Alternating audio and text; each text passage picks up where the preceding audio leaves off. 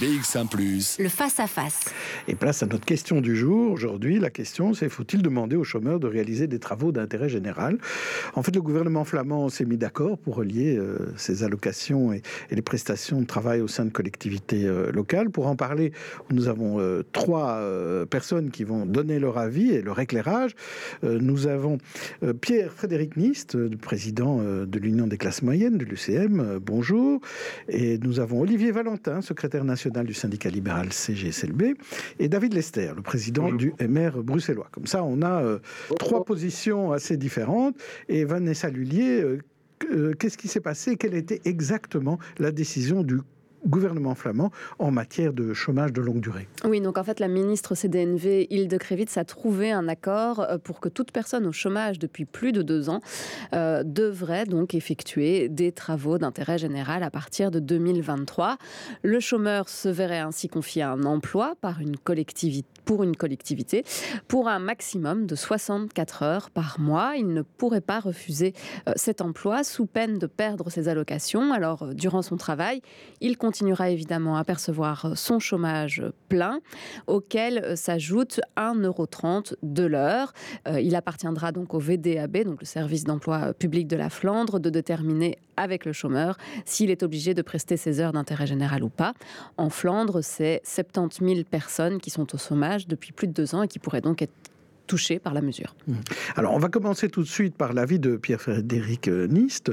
Euh, c'est un peu une question économique. Est-ce que, euh, euh, est-ce que ça correspond à une force de travail nécessaire quand vous voyez ça, vous, au niveau de l'Union des classes moyennes, de, faire travailler les, les, les, chômeurs de longue durée? Est-ce que ça peut les remettre sur le marché du travail? Alors, j'aime un peu mieux la fin de votre question que le début de la question.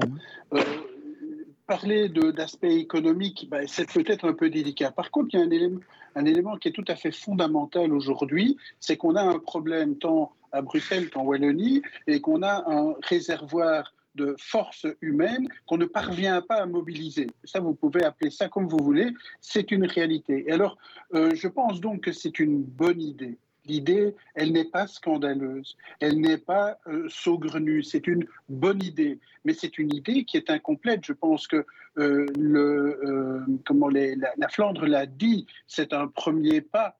Il faut, c'est une situation aussi qui est temporaire, bien entendu, hein, et on commence dans une collectivité. Vous l'avez justement rappelé. Mmh. L'idée, elle est quand même très intéressante de pouvoir reprendre un contact avec le marché du travail. Et cet aspect-là, il est vraiment fondamental. Je vais vous donner un exemple. Hein. Nous vivons pour le moment le télétravail. C'est difficile et il y a quelques mois, il y avait une possibilité de revenir sur place, de revenir au travail. Eh bien, on a des messages très clairs d'employeurs et d'employés qui disent mais est-ce que ça va se passer correctement, ce retour sur le, sur le lieu de travail? Est-ce que je serai toujours à la hauteur? Est-ce que ceci, cela. Alors vous imaginez pour des gens qui sont en télétravail, hein, qui continuent effectivement à travailler, qui continuent à avoir des contacts virtuels avec des collègues, c'est déjà pas évident. Alors si vous êtes malheureusement au chômage et que vous êtes au chômage depuis au, moins deux ans,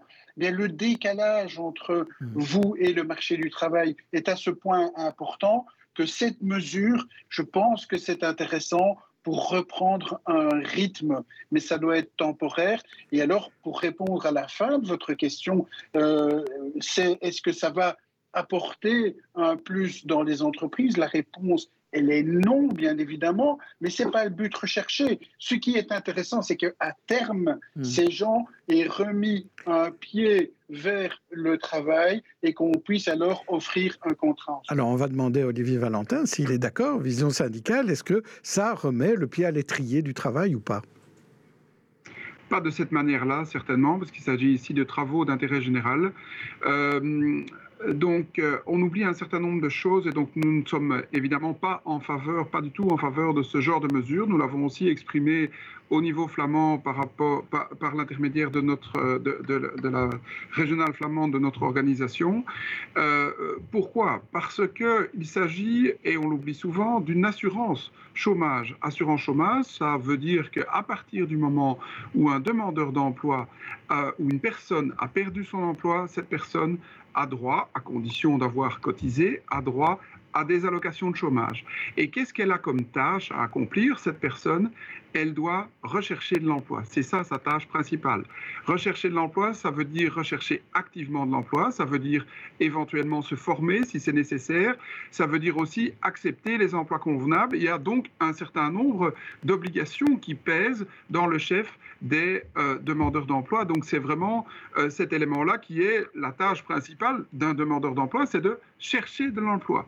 Ici, on a euh, d'une certaine manière, pour certains peut-être un trophée euh, idéologique, je, ne peux pas l'appeler autrement que comme cela, et on a aussi un certain nombre de euh, dispositions que l'on oublie au niveau international. Nous avons souscrit, entre autres, à l'une des huit conventions fondamentales de l'Organisation internationale du travail qui interdit le travail forcé. L'interdiction du travail forcé, c'est ne pas choisir l'activité que l'on impose à une personne. Euh, et donc, on est, à mon avis, clairement à la limite de euh, cette. Là, vous, euh, vous assimilez, vous assimilez ce travail d'intérêt général à du travail forcé? Oui, euh, on est à la limite du travail forcé et on n'est pas dans le travail librement choisi comme il est prévu au niveau des dispositions européennes et au niveau des dispositions internationales. La question, c'est pas, euh, et bien évidemment que l'on souhaite que les, chômeurs de euh, longue durée puissent accéder à un emploi, mais ils doivent accéder à un emploi qui est un emploi plein, pas un travail d'intérêt général qui est euh, en rémunéré par un petit complément d'un euro trente. Euh, donc il y a quelque chose qui est euh, tout à fait inique dans tout cela. si l'on parle par exemple de développer, et ça je pense que c'est un des plans du gouvernement, du gouvernement fédéral, qui est l'idée de développer ce qu'on appelle les territoires zéro chômeur. On va en parler en deuxième partie de notre débat, Olivier Valentin. Donc je propose de demander à David Lester maintenant de répondre à la question un peu philosophique, parce que est-ce qu'un droit vaut un devoir? Olivier Valentin dit il y a déjà des devoirs par rapport à l'assurance chômage. Est-ce que vous trouvez que le chômeur doit livrer un service en échange de l'allocation de chômage qui touche? Est-ce que c'est ça votre idée, David Lester? Mais ça n'est certainement pas euh, l'idée euh, dans les premiers jours, premières semaines, même premiers mois, même la première année, en fait, euh, où malheureusement quelqu'un tombe au chômage. Là, M. Valentin a raison. Le chômage, c'est une assurance. Et donc, en effet, vous avez travaillé le plus longtemps possible. Et à un moment donné, malheureusement, vous perdez votre emploi. Vous avez cotisé lorsque vous travaillez, donc vous avez droit à toucher quelque chose tous les mois. C'est une assurance pour laquelle vous avez cotisé pendant des années. Ici, euh, on parle quand même de euh, pouvoir relancer des habitudes professionnelles, même journalières, après deux années, deux années où malheureusement vous avez été euh, séparé du marché du travail. Et comme l'a très bien expliqué M. Nest, à un moment donné, lorsque vous restez trop longtemps euh, éloigné du marché du travail, il y a une série de craintes qui apparaissent, une série de peurs qui euh, naissent, et puis euh, une des difficultés à retrouver toute une série d'habitudes plus journalières ou plus professionnelles. Ici, moi, je suis en réalité assez fier que l'on vive dans un pays qui, tente de ne laisser personne au bord du chemin et qui, à un moment donné, c'est vrai, après deux ans, lui offre cette option-là, qui est quand même, c'est vrai, une obligation, même si je rappelle que le VDAB euh, peut aussi décider de dispenser quelqu'un, peut décider non, tel monsieur ou telle madame finalement ne, ne peut pas rentrer dans cette dynamique-là parce que telle ou telle raison. Euh, mais en réalité, ici, c'est après deux ans, offrir comme ça la possibilité à quelqu'un euh, pendant maximum 64 heures par mois. Hein, donc, c'est quand même pas tous les jours pendant 10 heures, hein, avec une rémunération qui vient en complément de l'allocation de chômage. Offrir à quelqu'un l'occasion, euh, c'est vrai, de redémarrer toute une série Mais est-ce que la question, c'est savoir, est-ce que c'est utile ou est-ce que c'est juste idéologique? Parce que c'est ça. Est-ce que ces 64 heures dont vous parliez, est-ce que c'est utile? Est-ce que ça permet vraiment de reprendre le travail? Pierre Frédéric Nice disait oui, euh, Olivier Valentin disait non. Et vous, pas choisi. je, dis oui, derrière toute mesure, il y a évidemment toujours une dose d'idéologie. Ce serait euh, malhonnête de ne pas, euh, de ne pas le mentionner. Mais ici, très clairement, il faut, à un moment donné, je le vois, je suis président de CPS, je peux vous dire qu'à un moment donné, quand on peut trouver ce qu'on appelle un article 60 pour quelqu'un qui est fortement éloigné du marché du travail, c'est souvent en réalité une, belle, euh, une belle occasion pour cette personne de recommencer à travailler et de retrouver une série d'habitudes euh, au jour le jour qui permettront, on l'espère, et c'est là l'utilité, de retrouver confiance en soi et de se redire, oui, en fait, je peux me relever le matin, je peux retrouver un emploi, je peux retravailler, et je vais en retrouver un autre ailleurs que celui dans lequel il est. Et dernier point, attention non plus à ne pas trop dénigrer euh, les emplois ici que les personnes seraient euh, supposées pouvoir faire. Souvent, on a tendance à dire euh, ce que c'est presque, on a tendance à les assimiler au bagne. je rappelle qu'il y a des milliers de personnes qui font ce travail par décision tous les jours, et c'est un travail extraordinaire souvent au niveau local qu'il faut aussi pouvoir saluer et ne pas dénigrer. Je crois qu'Olivier Valentin veut absolument répondre. Hein. oui, oui, mais je, je, pense qu'il y a des éléments qui sont effectivement importants et intéressants dans ce qui a été dit. C'est il y a euh, effectivement aucune opposition à remettre au travail des personnes qui sont des chômeurs de longue durée. Mais ici, on n'est pas du tout dans cette logique-là. Lorsque M. Lester fait référence aux articles 60, ce sont des véritables contrats de travail. Ce sont des gens qui sont mis au travail et qui sont rémunérés par rapport à leur activité. Donc ici, on est dans autre chose. Mm. On est dans quelque chose qui vise à dire, vous n'avez pas le choix, vous allez devoir faire une activité qui vous est imposée et vous ne serez pas rémunéré pour cette activité. Ah, puisque ce dont il s'agit, c'est un complément aux allocations de chômage. Allez-y, David Lester. Et après, je poserai une question après Frédéric. Parce que, qu'est-ce que, c'est très rapidement, l'article 60, c'est quoi? C'est quelqu'un qui est au CPS et à un moment donné, on lui offre un emploi où il continue à toucher son allocation de CPS. Et alors c'est vrai, heureusement, il y a souvent un supplément parce que l'emploi qu'il prend euh, est souvent mieux rémunéré que l'allocation de base. Euh, attention, hein, si cette personne refuse l'article 60, le risque d'exclusion du CPS est réel. Hein. Donc, je veux dire, c'est un peu, un peu la même chose pour le, pour le chômage. Il y a, il y a une grosse différence il y a une différence. il y a une différence, très rapidement, il y a une grosse différence. Euh, en ce qui concerne le CPAS, dans la logique du CPAS, on n'est pas dans une logique d'assurance. Ici, en matière de chômage, on est dans une logique d'assurance chômage. Alors, euh, effectivement, il peut y avoir des notions et des nuances entre les deux et des choses qui peuvent se retrouver, mais dans le chômage, on est dans un principe assurantiel, tandis que dans le, euh, au niveau du CPS, on est dans un principe dans lequel on apporte une aide à des personnes qui ne sont plus dans une logique assurantielle. Alors, Pierre-Frédéric Nist, euh, quand même, on a l'impression qu'il y a une idée quand même peu de sanctions derrière, parce que les travaux d'intérêt généraux, d'habitude, on, les donne comme substitut de peine. Est-ce que ça peut pas être ressenti comme une sanction, ça? Est-ce que c'est pas un peu difficile de demander ça à un chômeur? Alors, je, très franchement, je ne le pense pas. Hein. je pense qu'il faut, au contraire, entourer ça d'une communication qui est incitative, qui est positive, bien évidemment. Bien sûr, euh, et j'entends M. Valentin et j'entends ses collègues des autres syndicats parler systématiquement et de façon un peu dogmatique de travail forcé. C'était la même chose avec euh, le débat où on a fait un premier pas on a décidé de remettre au travail les malades de longue durée. On a tout de suite crié au scandale en disant que c'était du travail forcé et qu'on ne pouvait jamais aborder ce sujet-là, etc avec des raisonnements dogmatiques comme ça, nous n'avancerons jamais et nous ne sauverons pas Bruxelles et nous ne sauverons pas la Wallonie non plus. Il faut être très clair. Alors, moi, je pense que cette proposition, elle a le mérite d'exister. C'est en Flandre que ça a été fait. Vous l'avez rappelé, la, ministre euh, C'est une euh, proposition qui n'est pas finalisée. Ne faut pas oublier qu'on a dit, voilà, ça peut être intéressant, vous avez une personne qui travaille dans une bibliothèque communale, eh bien, on va lui adjoindre quelqu'un qui va venir donner un coup de main en complément et qui va devoir respecter des horaires et qui va devoir respecter une façon de euh, travailler, de classer des choses, etc. Voilà. C'est pas scandaleux du tout, ça. Et moi, je ne souhaite qu'une chose, c'est qu'après avoir fait ces preuves et après avoir pu dire, tiens, ben voilà, euh, maintenant, je me sens beaucoup plus à l'aise. J'ai repris contact avec euh, le, la, vie, euh, une vie sociale, parce que c'est ça derrière aussi la difficulté.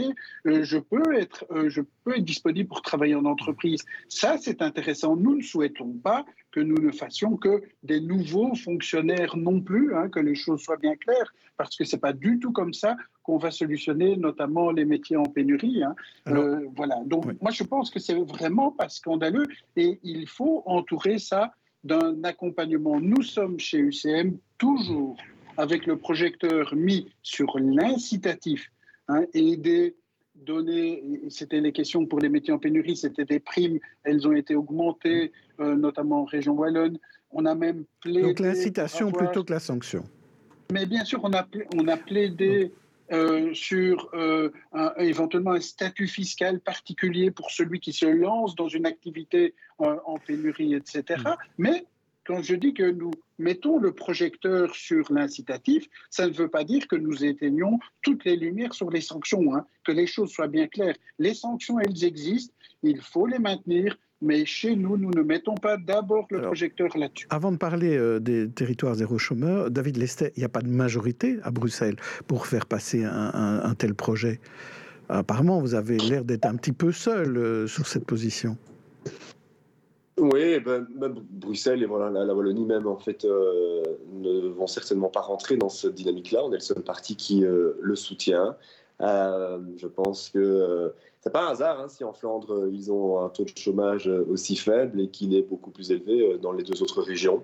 Je crois qu'il y a en fait un cumul à un moment donné de mesures et de décisions prises au fur et à mesure des années qui aboutissent aussi à ce genre de constat où on l'a vu, Bruxelles par exemple, caracole en tête des régions où le taux de pauvreté est le plus élevé d'Europe. à un moment donné, il faut aussi pouvoir venir avec des mesures qui sont un peu plus fortes. Il y a aussi d'autres solutions. C'est ce territoire zéro chômeur. Donc Vanessa Lully, expliquez-nous un peu de quoi il s'agit. Oui, en fait, ça avait été euh, décidé donc euh, par la région bruxelloise euh, de mener un projet pilote sur plusieurs zones et d'en faire donc des territoires zéro chômeur de longue durée. L'idée vient de France et prévoit un accompagnement personnalisé et sur le long terme des personnes sans emploi depuis deux ans. Donc l'idée, c'est réellement de créer des entreprises à but d'emploi pour remettre à l'emploi euh, ces chômeurs de longue durée, mais sans concurrencer l'emploi classique existant sur la zone. Alors, une nouvelle étude a déterminé quels seraient les secteurs les plus propices, et il s'agit par exemple de la revalorisation du matériel paramédical, du tri, de l'économie circulaire, de la gestion des déchets verts, des petites réparations ou encore de l'inclusion numérique. Alors, il faut savoir que la remise à l'emploi coûterait environ 40 000 euros par personne. 10% de cette somme serait prise en charge par euh, les recettes de l'entreprise et le reste viendrait de la région. Cela coûterait moins cher en fait à la région que de conserver ces personnes sans activité. Seulement pour le moment, il faut un accord avec le fédéral. Alors pour 2024, le ministre de l'Emploi Bernard Clairfailly espère tout de même avoir lancé 10 expériences pilotes, mais le temps presse. Alors Olivier Valentin, euh, c'est vous qui avez déjà fait euh, mention de ces territoires zéro chômeur. Pour vous, c'est la bonne solution pour arriver à résorber le chômage à Bruxelles ben, C'est une des solutions qui va aider à résorber le chômage, effectivement, dans le sens où euh, ces entreprises à but de l'emploi et dans les, dans les endroits où ça a été expérimenté en France, parce qu'en France, ils ont une expérience un peu plus, un peu, un peu plus longue de ces territoires euh, zéro chômeur de longue durée, euh, on a vu que ça pouvait, que ça pouvait fonctionner. Évidemment, ce n'est pas la, panacée, ce n'est pas la seule réponse qui pourra être proposée, qui pourra être offerte par rapport aux, aux personnes qui sont en chômage de, de, de, de longue durée, mais c'est euh, une solution, c'est une solution qui apporte aussi un véritable emploi, parce que c'est là que je souhaite un petit peu remettre euh, euh, le, débat. C'est la discussion, elle ne porte pas sur la question de dire on ne veut pas aider les chômeurs de longue durée. Tout le monde, je pense, ici autour de la table, souhaite faire quelque chose pour les chômeurs de longue durée. La question, c'est la qualité de l'emploi dans lequel on va mettre ces personnes au travail. Les travaux d'intérêt général, je, ne suis pas dogmatique en faisant référence euh, aux conventions que la Belgique a signées au niveau de l'Organisation internationale du travail, aux éléments européens. la seule chose que je demande, c'est que l'on fasse euh, la vérification qu'on est en conformité avec ces éléments-là, et je pense qu'on s'apercevra que nous ne sommes pas en conformité lorsque l'on veut décréter des travaux d'intérêt général par rapport chômeurs de longue durée. Alors sur le territoire zéro chômeur, euh, David Lester, est-ce que c'est quelque chose que le MR peut suivre? Euh, alors c'est dans l'accord de gouvernement wallon, si je ne m'abuse, donc euh, on doit être cohérent vu qu'on est. Euh, c'est pas toujours le cas, on n'est pas toujours cohérent entre Bruxelles et Wallonie. Pas spécialement MR, hein, un peu dans tous les partis. Non, non, non, mais je, je voulais, Monsieur Deleu, je voulais pas vous laisser l'occasion de le dire, donc je l'ai dit avant, et je commence à vous connaître. Mais à titre personnel, je veux pas être idéologue, et donc je, je suis sceptique, mais, curieux de voir. Je reste sceptique parce que ça reste quand même énormément évidemment de dépenses publiques dans un sens, mais c'est vrai que ça veut amener à de l'emploi. Euh, ben alors, faisons-le, pourquoi pas Maintenant, euh, est-ce que ce sont en fait des, mesures qui doivent se circonscrire à des petits territoires? Si ça fonctionnait si bien, alors on pourrait l'élargir à un tout grand territoire, à, l'ensemble du territoire national. Je vois qu'en France, ils n'y sont pas encore, c'est qu'il y a quand même encore pas mal d'obstacles. Et puis, si, je peux me permettre rapidement, je crois que personnellement, si j'étais ministre de l'Emploi, je ne me je ne me concentrerai pas sur ce type d'initiative, mais beaucoup plus sur la formation et la formation en alternance, en entreprise, parce qu'on parle beaucoup de la France. La France a justement, il y a deux ans, révolutionné sa formation en alternance, où en gros, ils ont donné pratiquement tous les moyens euh, au secteur ou au groupement d'entreprises pour qu'eux-mêmes soient les pourvoyeurs de formation dans les secteurs ou dans les, pour les métiers qui sont dits en pénurie dans leur mmh. propre secteur. On l'a vu, en deux ans de temps, c'est plus 40% de personnes qui ont été formées et qui ont pu avoir un, emploi au terme de ces, de ces deux années-là. Je, crois que c'est cette initiative qu'il faut davantage soutenir. Je vais laisser le mot de la fin à Pierre-Frédéric Nice. Je suppose qu'il dira la même chose sur les formations. Mais votre avis sur les territoires zéro chômeur, euh, Pierre-Frédéric Nice donc, je, vous confirme qu'en ce qui concerne les formations, je suis tout à fait sur la même longueur d'onde. Et sur les territoires euh, zéro chômeur. Vous savez, aujourd'hui, est-ce qu'on a le luxe de choisir ce qui est bien ce qui n'est pas bien? Non. Je pense qu'on doit prendre tous les éléments et c'est un des éléments supplémentaires. Et donc, j'ai un peu de, réticence euh, quand même parce que voilà, on va travailler encore avec du public. Il y a un risque de concurrence avec certaines des PME que nous euh, représentons. Mais soit, j'admets et je veux bien courir le risque parce que c'est quand même quelque chose qui est intéressant et qu'il faut travailler euh, dans ce sens-là. Mais enfin, et je terminerai par ça, il y a un élément qu'on a oublié, c'est qu'il faudrait peut-être modifier la législation en Belgique pour que l'on puisse donner un contrat de travail à quelqu'un qui est au chômage. On devrait pouvoir combiner les deux choses en même temps et on devrait pouvoir dire, tiens, euh, vous avez euh, deux jours par semaine, un contrat de travail qui serait, dans l'optique flamande, un contrat avec une administration dans un premier temps. Et euh, ça veut dire que c'est symbolique peut-être, mais au moins il y a une rémunération qui est un salaire pour les, jours prestés, les deux jours par semaine prestés, et le reste, c'est le système euh, d'indemnisation du chômage pour pouvoir se former, pour pouvoir chercher euh, un emploi, etc. Aujourd'hui, la législation ne permet pas ça. Peut-être qu'il y a une modernité à euh, suivre et à ouvrir dans cette voie-là. Merci messieurs d'avoir participé à ce débat constructif et avec des idées intéressantes sur la table. Euh, on reparlera certainement de problématiques de chômage à Bruxelles parce que effectivement c'est un problème récurrent.